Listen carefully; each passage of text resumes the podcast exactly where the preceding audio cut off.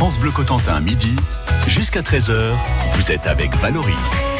Et avec Johan, Johan Guérin, qui toute la semaine est à Gruchy, chez Jean-François Millet. Le musée est consacré euh, à Jean-François Millet, ce peintre du 19e siècle, euh, des glaneuses dont nous parlions hier. Il y a d'autres tableaux très importants également, Johan. L'Angélus, qui est un petit peu un tableau euh, également emblématique de, de Millet, il a été peint en 1857-58. Il y a toujours un écho important de ce tableau. Oui, alors l'écho est important parce que euh, il y a toute une épopée euh, à propos de ce tableau et euh, surtout ce qu'il en est devenu, c'est-à-dire que c'est un tableau qui a été multiplié sur divers supports, euh, comme on, comme on le présente dans la pièce dédiée dans le musée. Aujourd'hui, je veux dire, au XXe siècle, début XXe, vous avez pu voir l'Angélus sur de la vaisselle, sur euh, tout support euh, plus originaux les uns que les autres. Et puis, ce tableau est aussi vraiment le symbole de la France d'une époque. Une France pieuse, des, des valeurs, valeurs du travail. Et cet Angélus, on y trouve aussi un écho, puisque c'est l'église qui sonnait et qui rythmait un petit peu la journée. Exactement, à l'époque, effectivement, euh, les gens n'avaient pas de montre, donc euh, la, le tintement de cloche permettait aussi de rythmer la vie de travail d'un paysan. La cloche de 7 heures pour aller travailler, la cloche du midi pour la pause déjeuner et la cloche du soir pour arrêter le travail. Comme Jean-François Millet le dit, en fait, quand il a peint l'Angélus, c'était un souvenir d'enfance. Il se rappelait que la grand-mère leur faisait arrêter le travail au champ pour dire la prière euh, de l'Angélus. France Bleu Bonjour, c'est Eric Vallée. On va appuyer là où ça fait du bien à partir de 16h sur France Bleu. C'est ça, Vol des Tours. C'est le nom de l'émission. Et on vous présente des invités pour sortir. On vous présentera notamment le concert de l'harmonie de Coutances. C'est ce week-end au théâtre et ce sera avec notre invité à 18h10 sur France Bleu. France Bleu et ses présente Les Chevaliers du Fiel Dynamite l'année 2018. Un spectacle inédit samedi 8 décembre à 21h. On va faire notre revue de presse. Les Bleus champions du monde, la grève des transports, l'héritage de Johnny, les Gilets jaunes, Donald Trump, tout y passe dans une revue de presse version Chevalier du Fiel. On va dynamiter l'année 2018. Les Chevaliers du Fiel Dynamite l'année 2018, samedi 8 décembre à 21h sur C8. Ça va exploser Un rendez-vous à la une de vos chroniques télé et sur francebleu.fr. France Bleu. France Bleu Cotentin, à l'essai 104.2. Peut-on rouler sans le permis? Prendre une autre voie, vivre une autre vie Ce qui nous transporte, ce qui nous conduit, c'est de négocier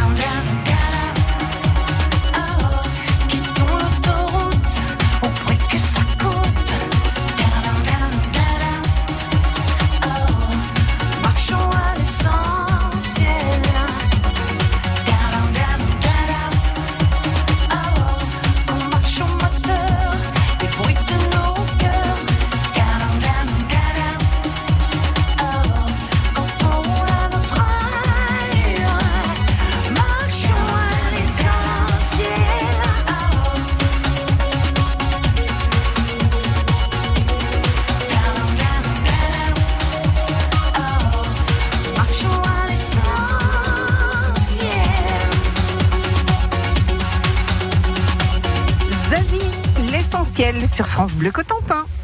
France Bleu Cotentin, midi jusqu'à 13h.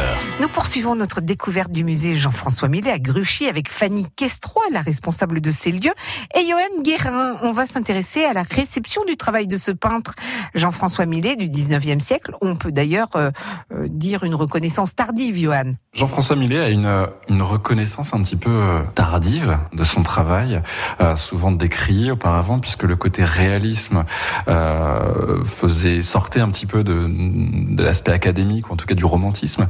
Euh, notamment les bourgeois ont eu du mal à l'accepter. Euh, ben, toujours pour cette raison de, ben, par exemple, si on parle de, du tableau La naissance du veau, c'est toujours la même, euh, toujours la même problématique entre guillemets. Pourquoi est-ce qu'on valorise un animal, la naissance d'un animal? C'était très peu compris à l'époque par l'Académie de, de peinture, hein, effectivement. Et puis le fait de, de représenter aussi la, la misère, ça dérangeait à l'époque, ça pouvait déranger? Ça pouvait déranger, j'imagine, oui. Euh, alors on parle de voilà de, de ces tableaux qui sont euh, décriés en tout cas ou qui sont incompris peut-être. Incompris, ouais. Ouais.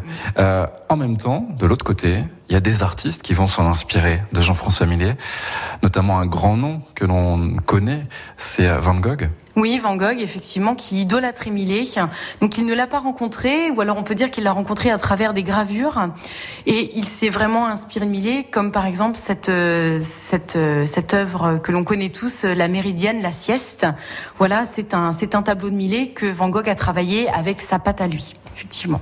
Et ce qui est assez frappant, c'est qu'on retrouve vraiment des similitudes dans le travail de, Van Gogh qui s'inspire fortement de Jean-François Millet. Eh bien oui, puisqu'il s'est inspiré, euh, puisqu'il s'est inspiré de Millet, effectivement, on va retrouver euh, au détail près euh, comment les sabots. Enfin, là, je, parle encore de la Méridienne avec les faucilles et dans d'autres comme la faneuse, la même attitude ou la grande bergère assise, la même la même attitude assise avec les mêmes éléments de décor autour. Effectivement, très attaché à ce qu'a fait Millet. Et on ne parle pas de plagiat à l'époque, on parle de travail et de quelqu'un qui l'a inspiré. Il y a aussi cette touche de Van Gogh qui fait la différence, le travail sur les proportions, le travail sur la couleur. La couleur, oui, tout à fait. Les proportions et couleurs sont, sont totalement différentes. On sent chez Millet que les proportions sont plus justes au niveau des corps et euh, on le sent vraiment dans le réalisme. Van Gogh, euh, voilà, les, les, les corps parfois peuvent être un peu plus longs et, euh, et la couleur, effectivement, n'est n'est pas la même. Ce n'est pas du tout la même palette. Une reconnaissance sur le tard, mais on verra demain que Jean-François Millet a été précurseur et avant-gardiste euh, sur son monde, notamment pour son intérêt pour la photo. Rendez-vous donc demain pour le dernier volet de l'avant-dernier volet de cette chronique fière de mon patrimoine.